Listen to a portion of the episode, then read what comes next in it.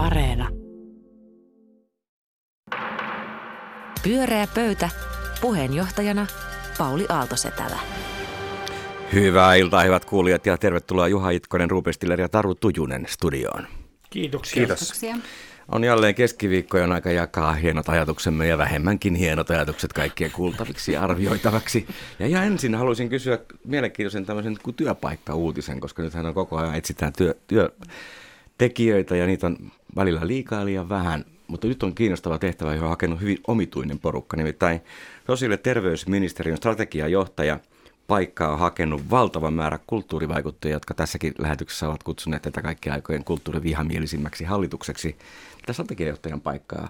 Ja siellä löytyy muun muassa ylikapellimestari Hannu Lintu, pianisti Iiro Rantala, teatteriohjaaja Mikko Roiha – ja viime viikolla täällä mielipiteensä esittänyt ja tasavallan presidentti Niinistö erinomaisesti imitoinut Olavi Uusivirta. Ja nyt kun tekin olette tällaisia kulttuurivaikuttajia, no Taru ja minä olen myöskin yritysjohtaja, niin oletteko hakenut tätä tehtävää ja minkälainen tapa tämä on teidän mielestä vaikuttaa tähän, tähän karmeeseen tilanteeseen?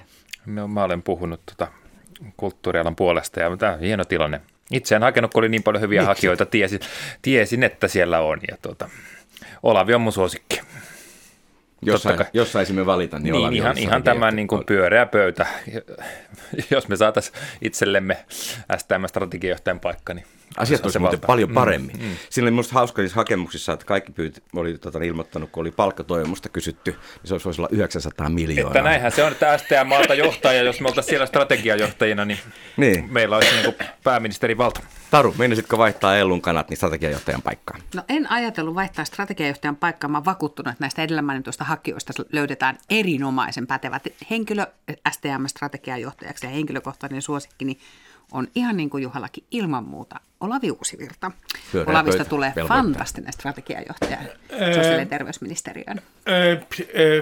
Suhtaudun ihan myönteisesti Olavin nimitykseen, mutta olen kyllä itse pahoittanut mieleni siitä, että minulle ei soitettu. Kukaan ei pyytänyt tähän. Varhila ei ole soittanut. Ei, Varhila ei ole soittanut, mutta se, Varhilan kohdalla on hyvin mielenkiintoista se, että millä tavalla pätevöityy kansliapäälliköksi, kun on pandemia.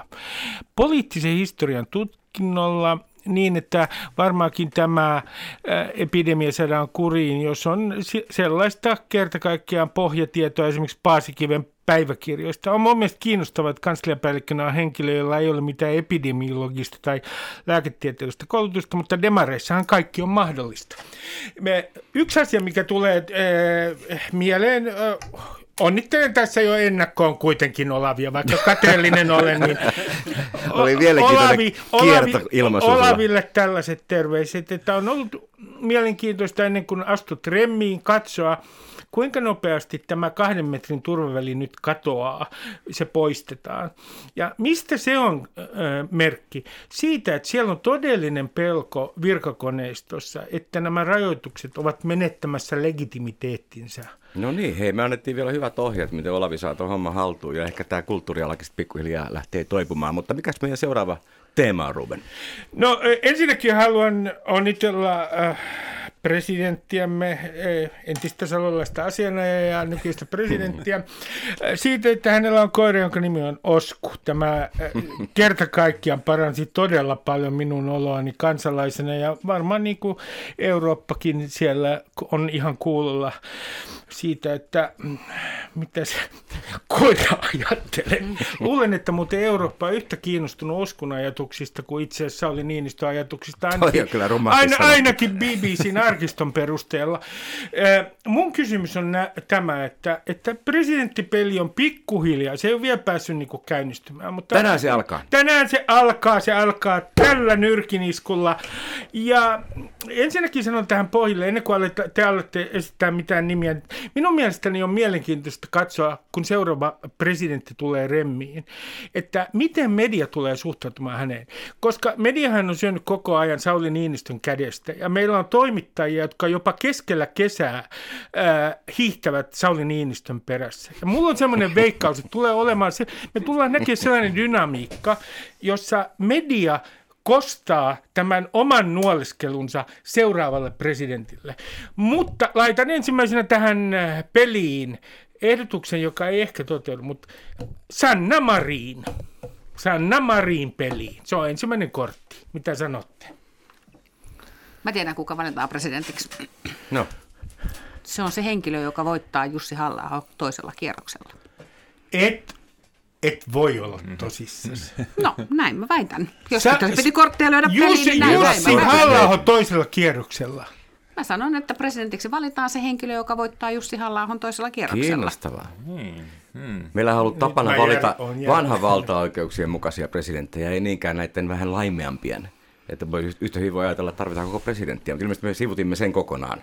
Me menimme suoraan valitsemaan Niin. suosituinta. Tulkitsinko jossain vaiheessa, niin kuin tuossa, tuossa äh, lämpiössä keskusteltiin, että et välttämättä kaipaisi Suomen presidenttiä ollenkaan? No mä olin sitä mieltä, että se voisi olla seremoniavirka. Ja silloin me muun muassa, ää, ää, mikä oli se etu siinä? Se yksi etu oli se, että meidän ei tarvitsisi loputtomasti lukea ää, tämän perustuslain valuvioista ja näistä kiistoista, mikä asia kuuluu ulkopolitiikkaan ja mikä kuuluu pääministerille, mikä on EU-politiikkaa. Ja sitä paitsi minusta Suomi alkaa olla kypsä. En puhu nyt vanhemmasta ikäluokasta, mutta nuorempi ikäpolvi on jo kypsä siihen, että me siirrymme puhtaaseen parlamentarismiin. He ole eivät tarvitse Olen kansakunnan isää eikä kypsä. äitiä. Juha vastustaa. Joo, Tarvitaan presidentti. Olen huoneessa nuorin, enkä ole kypsä. Yllättäen huomaan itsekin kaipuun kuitenkin, että presidentti pitää olla. En ole siitä valmis luopumaan. Se tuntuu minusta turvaventtiililtä. Epäilen kypsyyttämme puhtaaseen parlamentarismiin, että sieltä tulee joku hyvin kansakuntaa jakava henkilö pääministeriksi. Äh, Spekuloidaanko nyt vaikka, että Riikka Purra ja, ja sitten presidentillä, joka kenties edustaisi toisenlaista maailmankatsomusta, voisi tässä tilanteessa olla kansakuntaa yhdistävä ja, ja harmonia edesauttava vaikutus. Ja mitä tulee tähän koiraan, tämä Oskuhan oli esimerkki siitä, miten koirajutut yhdistää. Itse olin tota junassa matkalla Kiteeltä Helsinkiin ja näin siellä Sä muistat sen ravintolavaunussa. hetken, kun sä oot kuullut Niinistön Juu, koirasta minä näin ravintolavaunussa pariskunnan, nuorehkon, kolmekymppisen, ja he aivan ilahtuneesti siinä katsoivat koirauutista ja Oskun kuvaa. Ja... Juha, yksi vastaväite ennen kuin annan Tarulle puheenvuoron. Jos tätä kansakuntaa enää yhdistää osku, niin me olemme kyllä pulassa. No mutta edes Osku, mä oon valmis mihin tahansa tarttumaan. Mä luulen, että vaikka, vaikka Ruben haluaakin, että tämä instituutio säilyy, sehän on kaikkein suosituin niin Halosen kuin Niinistönkin aikaan, niin mitä, mitä vaan valtiosääntö sallii. Mutta hei nimiä, Marin halla mainittu, ketä muita kisailee? No, Olli Rehn oli, Olli, Rehn oli, mukana. Olli Rehn oli kaikkein suositun yhdessä gallupissa, eh, mutta en tiedä niin, ku- ku- eh, mitä se oikein sitten viime kädessä mittasi, koska tämä ei ole lähtenyt eh, vielä kunnolla käyntiin. Mulle Enkä kaikki... minä kyllä uskonut Jan Vapaavuorta, kun hän sanoi, että ei, ei mukaan ole kiinnostunut virasta. Mä luulen, että kisassa on Olli Rehn. Mä luulen, että kisassa saattaisi olla Ville Niinistö ja mä luulen, että kisassa saattaisi olla Jutta Urpilainen. Ja mitä tulee siis Ja Alexander Stubb veikkaus. Ja Alexander Stubb ei ole huono veikkaus sekään. Ja mitä tulee presidenttiinstituutioon, niin mä oon kyllä Juhan kanssa samaa mieltä siitä. Mä oon sitä mieltä, että itse asiassa ajat on juuri sen kaltaisia, että nyt tarvitaan kyllä niin kuin presidenttiinstituutiota. Ei vain ikään kuin kansakunnan isänä, se on toinen asia, vaan myöskin ihan siitä näkökulmasta, että se, että meillä on ihminen, joka keskittyy tässä tapauksessa ulkopolitiikkaan, kun maailmanpolitiikan tilanne on se, mikä se on, niin ei, on, ei ole minusta huono asia, vaan on minusta hyvä asia. Eli toivottavasti valitaan presidentti, toivottavasti presidentti tota, hoitaa hommansa ulkopolitiikan saralla hyvin ja, ja, ja eiköhän se näistä tässä edellä mainitusta toivottavasti nimistä löydy se seuraava tasavallan presidentti. Mutta siis, et minkälaisen, mikä on tämän Sauli Niinistön, tämän entisen salolaisen asianajajan perintö? Siis hän on hoitanut oikein taitavasti ulkopolitiikkaa monilta osin. Mutta siis seuraava presidentti, jos teidän argumentti on se, että, että meillä täytyy olla joku hahmo, joka yhdistää kansaa, niin mä uskon, että se nyt loppu tähän Niinistön kauteen. Niinistö on vielä tämän vanhan maailman, hän on se viimeinen hahmo, joka yhdistää tällä tavalla kansaa. Mä en usko, että seuraava presidentti Mutta se ei on ole yh- ainakaan mun yh- argumentti. Mun argumenttini oli se, että me tarvitaan itse asiassa tosi taitava Ulkopolitiikan ulkopolitiikan johtaja. Vähän Jo, tilanteessa, jossa niin kun näyttää siltä, että kansallinen politiikka tällä hetkellä on tosi ideologisen vyöryn vallessa ja mm-hmm. semmoisetkin instituutiot kuin esimerkiksi vaikkapa perustuslakivaliokunta, joka perinteisesti on ajateltu, että ei ole poliittinen toimielin, selvästi tänä päivänä sellainen on. Ja siitä näkökulmasta, kun globaali maailmanpoliittinen tilanne on se, mikä se on, niin mielestäni maa tarvitsee presidentin. Ja se on siis eri asia kuin tämä kansakunnan isänä tai äitinä oleminen tai sen yhdistäminen, vaikka koirajututkin on tietysti mm, Niin mähän kaipasin tätä hieman tätä kansakunnan isää kautta äitiä yhdistämään. Hyvä on pointti, hyvä ok, pointti se on- että se se, on voi huono olla semmoinen, joka, joka mutta niin kuin on, on, on katoamassa, mutta kyllä mä silti uskon, että siis tämä presidenttiinstituutio nimenomaan siinä toimivalla henkilöllä on paremmat mahdollisuudet kuitenkin jotenkin, On se mielipide, yhdistää. mielipidevaikuttajan paikoista ykkönen ilman muuta. Mm. Se moraalinen pääoma, mitä voi siinä niin kuin kaupallistaa ja käyttää, niin on, on mieletön. Ja kaikki presidentit on my- myös sitä käyttäneet. Mutta oletteko te nyt aivan varma, että me emme näe tässä pelissä Sanna Marinia? Mulle kaikki sanoi näin, että eihän hän nyt ala niin kuin nuorena ihmisenä hautaamaan itseään Mäntyniemeen vielä. Ää, mutta siis Jos kyllä mä pidän, kypsä, kyllä mä pidän sitä. Minusta se on ihan realistinen ma- mahdollisuus. Sen sijaan Mä Vapaavuorella... mieltä. En usko, että nähdään Sanna Marinia. Mäkin luulen, että mieluummin Jutta Urpilainen. Joo, mä luulen, että SDPn presidenttiehdokas on Jutta Urpilainen. Jos ei se ole Jutta Urpilainen, niin sit se on ehkä Eero Heinaluma. Mutta en usko Sanna Mariniin. Vapaavuorella ei ole mitään mahdollisuuksia. Hänhän on kulmikkuudella sututtanut noin eh, 85 prosenttia koko ihmiskunnasta. Että, No, sori nyt vaan Vapaavuori. Mutta ennen kuin Niinistä, Niinistöstä tuli presidentti, hänkin suututti aika monia ihmisiä. Hyvä Että, pointti. Joo, se tehtävä vähän muokkaa sitä Liian stadikeskeinen. Liian ja stadikeskeinen. kuitenkin saattaa olla, että halutaan semmoista melko yrmyä ja tiukkaa henkilöä. En tiedä. yrmyä peliin. Pyörää pöytä. No niin, pressapeli on käynnistynyt ja nimet on lyöty pöytään. Tää tullaan kuuntelemaan sitten, kun aika, aika on. Seuraava teema. Taru, ole hyvä. Ajattelin puhua kansantaloudesta kanssanne pienen niin, hetken. Ja, kyllä, kyllä. Ja tota, innotukseni tähän kansantalousteemaan syntyi siitä, että huomasitte ehkä eilen elinkeinoelämän valtuuskunta EVA julkisti tällaisen ehdotuksen, joka liittyy siihen, että meidän pitäisi tehdä eläkeuudistus. Ja, tota, ja mielestäni siis tämä ajatus eläkeuudistuksesta on tosi looginen, kun me katsotaan vähän tätä meidän kansantalouden tilaa ja ymmärretään tietenkin ja tiedetään se, että kansantalous on ollut viimeksi 2008 muistaakseni jollakin tavalla tasapainossa ja 2010 vuoden jälkeen ollaan oltu jo siinä tilanteessa, että meillä faktisesti on ihmisiä enemmän työelämän ulkopuolella kuin töissä. Ja jotta tämä kansantalous pysyy tasapainossa, niin niin meillähän on siinä muutamia elementtejä, jo- joista yksi on tietysti tämä työllisyys, joka todettiin jo, että ei, ei suomalaisvoimin enää tasapainossa ole. Ja jos olen ymmärtänyt oikein poliittista ilmapiiriä, niin meillä ei hirvittävän suurta hinkua ei näytä sille olevan, että otettaisiin paljon ulkomaista työvoimaa tänne, tänne Suomeen hommia paiskomaan. Sitten tietysti meillä on yleinen tuottavuus, johon on tähdänneet kaikki väristen hallitusten kaiken maailman rakenneuudistushankkeet, kuntauudistus ja kilpailukykysopimukset No, ja, ja, ja, ja mitä kaikkea sieltä löytyykään, jotka nekään nyt varsinaisesti ei tätä tilannetta ole ratkaisseet, jolloin tähän kolmioon jää sitten vielä yksi kulma ja se on tietysti sitten eläkkeet.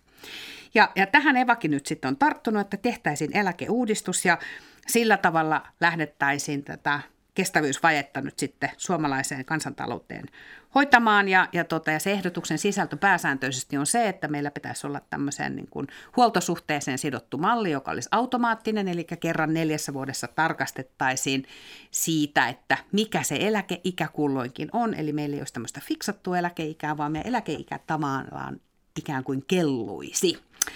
Ja nyt olisin kysynyt teiltä, että minkälaisia ajatuksia tämä kelluva eläkeikä teissä herättää ja menetättekö yöunenne, kun pohditte kansantaloutta ja kestävyysvajetta? Ruben näyttää siltä, että sua No siis pelastaa se ei ole niin kaukana paljonkin. enää se eläköityminen. Ja sen minä sanon, että minulta ei etuisuuksia oteta. Se on kyllä ihan varma juttu. Josta tulikin mieleeni, että jos tätä eläkejärjestelmää aiotaan muuttaa, niin se on nyt sitä varmaan on. mielenkiintoista, että jos ne, se maksumiehinä ovat nuoremmat ikäluokat, niin on kai joitain mahdollisuuksia, että tämä menee jollain tavalla läpi, mutta jos vanhempien ikäluokkien eläkkeisiin puututaan, niin sellainen ei, tule onnistumaan. Katsokaa tätä äänestäjäkuntaa, kuinka paljon pienempiä nuor, nuoret ikäluokat ovat kuin nämä, nämä ää, muun muassa 60-luvun alussa syntyneet, puhumattakaan suuresta ikäluokasta, joka meni ennen aikojaan Evan tutkijoiden Se mielestä eläkkeelle Niin oli jo. niin, niin on ihan selvää, että meillä on tämmöinen gerontokraattinen systeemi täällä, jossa niin kuin äänestäjäkunnasta niin suuri osa, ja varsinkin demariäänestäjistä muuten on eläkeläisiä. Että sitten niiden ikävien seurausten täytyy kohdistua nuorempaan ikäluokkaan. Mitä minä ennustan? Ennustan sukupolvikapinaa, milleniaalien sukupolvikapinaa. Niin, kai se niin kuin ainoa tapa nyt muuttaa sitä el- eläkeuudistusta sillä tavalla, että jotenkin ei nyt ainakaan enää parannettaisi näiden tota, suurten ikäluokkien mutta eihän se ole mikään uudistus sitten enää.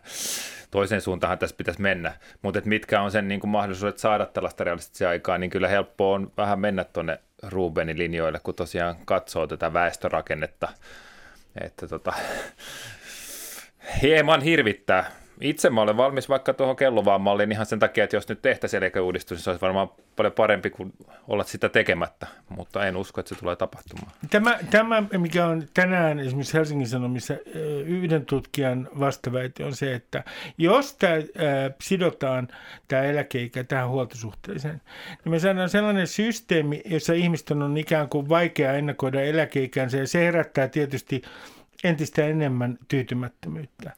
Kun Evan tutkimuksen, joka oli mun mielestä oikein hyvä keskustelu, otsikko on uusi sukupolvisopimus, niin mun mielestä siinä on jotain paradoksaalista.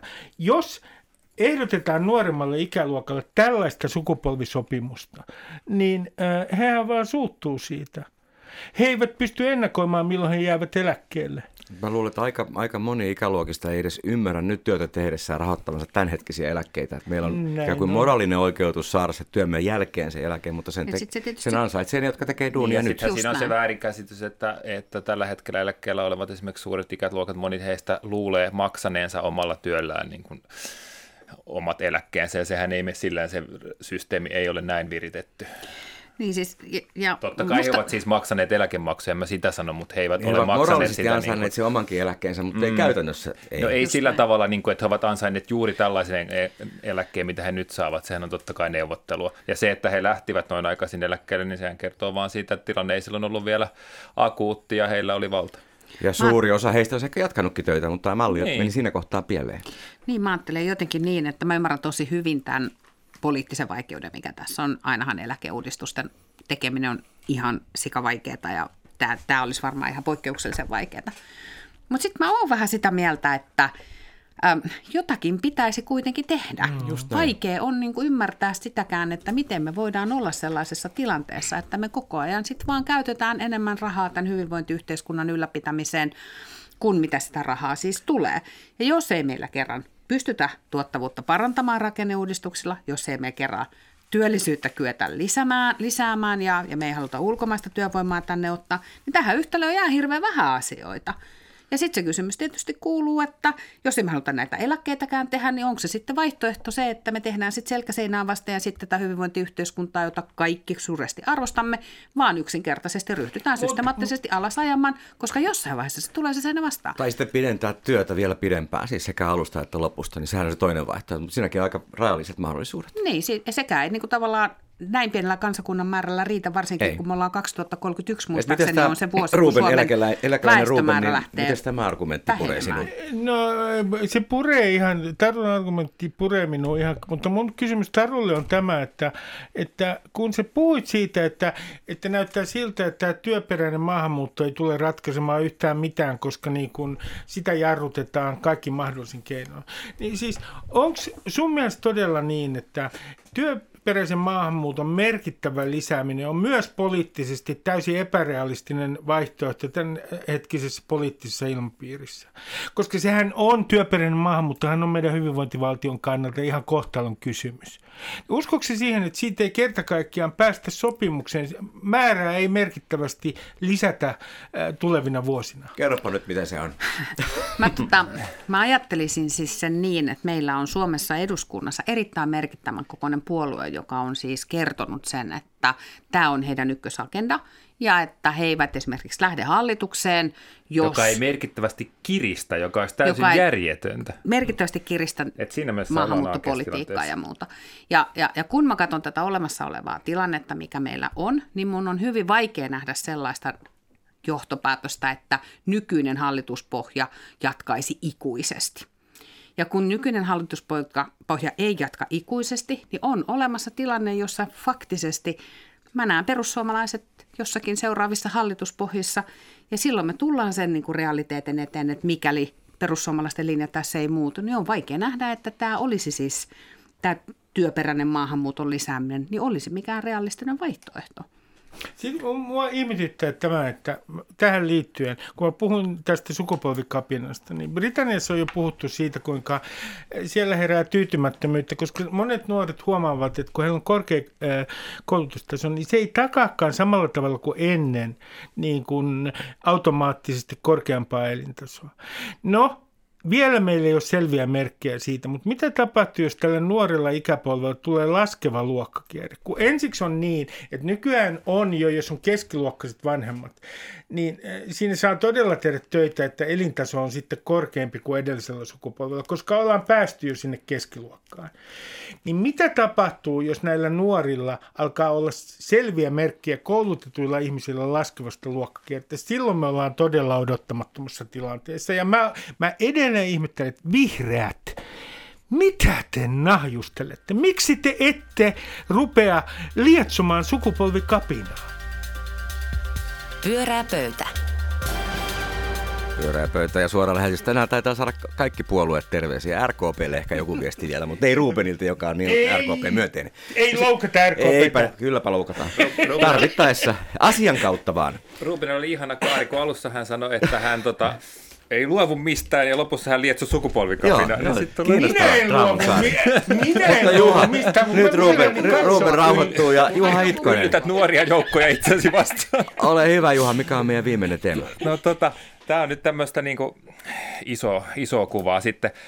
Koronasta me on tietysti puhuttu pandemiasta täällä paljon, mutta aika usein näistä niin kuin välittömistä ratkaisuista ja tästä rajoituksista ja muista semmoisesta, että tota, tavallaan aika vähälle puheelle jää nämä isot muutokset, mitä tämä tekee, mitkä on havaittavissa mun mielestä jo nyt.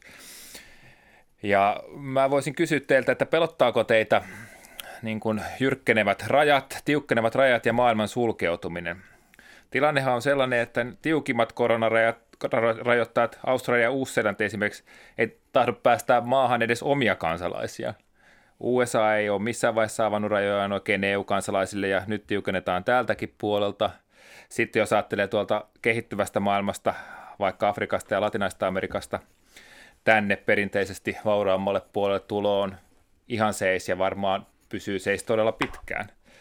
Ja näitä kaikkia rajoituksia perustellaan tietysti samalla asialla, tällä pandemialla ja turvallisuudella, mutta koska virus ei kaikesta päätellä ole katoamassa keskuudestamme, niitä voidaan perustella sillä erittäin pitkään. Toisin sanoen, niillä tehdään politiikkaa, kerätään suosiotakin, koska monet ihmiset haluaa ennen kaikkea vaan tuntea olevansa turvassa ja mitä terhakkaammin poliitikot sitten puhuu näiden rajojen puolesta ja suojelee niitä, niin monet tuntee, että nyt me turvassa ollaan.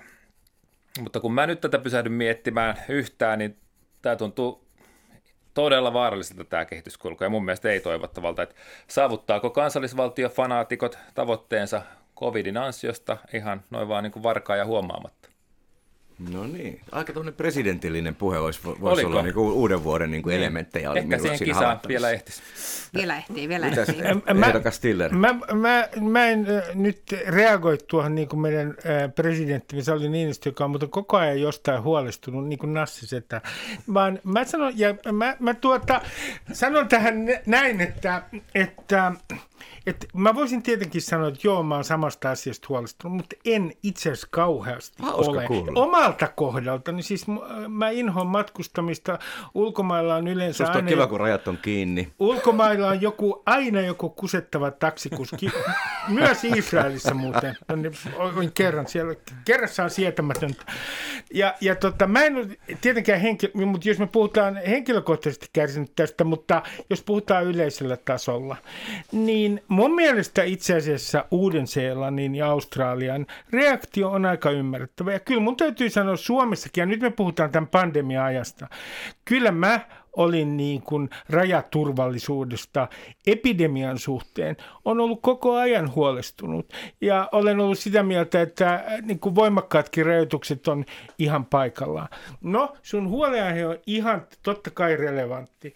Tuleeko ää, raja nousemaan railona tämän koronakriisin seurauksena, monet rajat? Kyllä, koska tämä kynnys esimerkiksi lopettaa lentoliikenne yhtäkkiä, kun on jo paljon pienempi riski kuin oli tällä kertaa, niin se tulee yhä helpommaksi. Ää, ketä tämä, sitten, ketkä tästä kärsivät? Tästä kärsivät eniten pakolaiset. Ja mehän nähdään esimerkiksi Ruotsin kohdalla nyt, että Ruotsi, joka on ottanut kaikki tervetulleena vastaan, niin kukaan ruotsalainen poliitikko, siis jos puhutaan näistä ihan pääpoliitikoista, ei nyt kauheasti julista, että otetaan tänne suuri määrä afgaaneja jotka ovat hädässä. Totta, vaikka suurin osa maailman pakolaisista jossain kehittyvissä valtioissa me, me koskaan näe heistä uutiskuvaa. sitä mieltä, että rajojen kohoamista kärsii kyllä kaikki. Mä niin mun filosofiassa. Mieltä. Mä oon samaa mieltä. Miksi? Mä, no mä ajattelen jotenkin niin, että, että kyllähän ihmiskunta on niin kuin vaurastuttava, suuri vaurastuttava voima on, on se, että me on tavattu toisia ihmisiä ja me ollaan oltu tekemisissä toistenlaisten ihmisten kanssa kuin me ollaan itse. Se, että ihmiset on lähtenyt hakemaan parempaa elämää, teettekö niin kuin Suomestakin Yhdysvaltoihin ja on menty Ruotsiin ja, ja, ja on, niin kuin ihmiset on liikkuneet. Ja se, että me annetaan sellainen viesti, jossa me kerrotaan, että itse asiassa pysykää paikoillanne vaan, älkää liikkuko mihinkään ja matkustaminen on vaarallista, kansainvälisyyskin on vaarallista, niin se itse asiassa muokkaa arvoja ja asenteita jollain sellaisella tavalla, joka mun mielestä ei ole toivottavaa. Niin, mä, mä luulen, että se tekee näiden niin kuin, yhteisten globaalien ratkaisi, ongelmien ratkaisemista niin kuin entistä vaikeampaa. Näin. Siis miten muuta se voisi tehdä? Totta kai me menetään että, niin kuin käsitys toisten niin kuin, kulttuureiden elämään, jos ei me itse matkusteta. Ja vielä sen lisäksi, jos meillä on niin kuin tällainen meininki, niin kuin meillä mun mielestä on, että Suomessakin kansallisvaltio on kauheasti nostanut päätä, mm-hmm. että oli jotenkin tuntunut, että valtio niin kuin määrää kaikesta. Semmoinen fiilis Mutta... on, että se on, niin tota, mihin se nyt jo, voisi johtaa johonkin niin yhteistyön lisääntymiseen? Mutta arvioitteko te tätä maailmaa? Haasteet, isommat haasteet tällä hetkellä on itse asiassa globaaleja. On no se on. sitten vaikka pandemia tai on se ilmastonmuutos tai mikä vaan. Nämä, ratka- nämä on pakko ratkaista Mutta yhdessä. Mutta arvioitte tätä tilannetta nyt niin kuin tämänhetkisen tilanteen mukaan, kuin tämä jatkuisi ikuisesti? No mä luulen, että se tulee niin kuin tietyllä tavalla jatkuu just sen takia, koska poliittinen kannatus niille rajojen valvomiselle ja sulkemiselle, sillähän on aina ollut olemassa. Se on aina ollut määrittelyä siitä. Nyt se kanssa opitaan elämään ja huomataan. Opitaan opettaa, mutta miten, kun nämä ratkaisut tehtiin jo ja niistä monet piti, niin poliitikothan jatkaa niitä, koska niillä saa kannatusta. Mo, Sitten tämä myös tarkoitti, että se tapahtuu ikään kuin tämän varjolla. No, ja se mä, ikään kuin sen tehty päätös muuttaa jos niitä arvoja ja se niin, muuttaa se niitä asenteita. Se, se voi olla on. No otetaan nyt ihan käytännön äh, esimerkki, hyvin konkreettinen jokaiselle suomalaiselle näistä rajoista.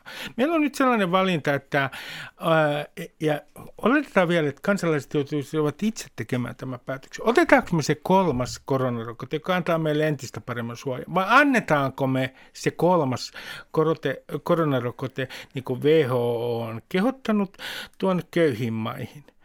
Miettikääpä sitä siellä kotona. Mä haluaisin nähdä, kuinka monta siellä on, jotka on valmiit antamaan sen kolmannen koronarokotteen näihin köyhimpiin maihin. No, tämä liittyy siis enemmän tai vähemmän kansallisiin rajoihin ja kansalliseen itsekkyyteen. Ja tässä, kun me puhutaan tästä kolmannesta rokotteesta, niin se tulee ihan konkreettisesti ää, meitä vastaan. Sitten on, toinen asia on ää, tietenkin se, että että, että ikävä sanoa tämä, mutta ja olen itsekin ollut tässä todella naivi. Ei tämä kriisi pääty niin, kun minkälaista narratiivia monet nyt kertovat, että rajoitukset poistuvat. Sen jälkeen meillä on sellainen maailma, joka on avoin tämä jää kiertämään tämä virus ja meille tulee tietynlaisia aaltoja. Ja mä luulen, että rajoitusten suhteen – meillä tulee olemaan tulevaisuudessa entistä suurempia vaikeuksia saada niille legitimiteetti. Tässä ei ole mitään tarinaa tässä koronakriisistä, että se on jonain päivänä ohi. Mutta kaikkea tottuu, että jopa talibanit haluaa käydä kauppaa ja neuvotella ja myydä huumeita ympäri maailmaa. mä en usko, että kaikki maailman poliitikot haluaa yhtäkkiä pysyä tässä tilassa. Itse asiassa maailmankauppahan ei ole tyssännyt, vaan käy varsin vilkkaasti. Samalla lailla ihmisetkin kohta matkustaa taas. Ja toisaalta mä ajattelen myös niin, että kansainvälisyys tarkoittaa tulevaisuudessa muitakin asioita kuin sitä, että me lennetään johonkin paikkaan X. Mä luulen, että kansainvälisyys on paljon enemmän. Se voi olla paikka riippumatonta ja se voi olla kumppanoitumista ja valppoja. Niin, se on niin kuin henkilökohtainen oikeus lennellä niin kuin maasta toiseen, se mistä mä nyt ensin, ensimmäisenä tässä huolessa, niin varmasti sitä pitääkin rajoittaa, mutta että tämä niin kuin yleinen asennemaailma, mm.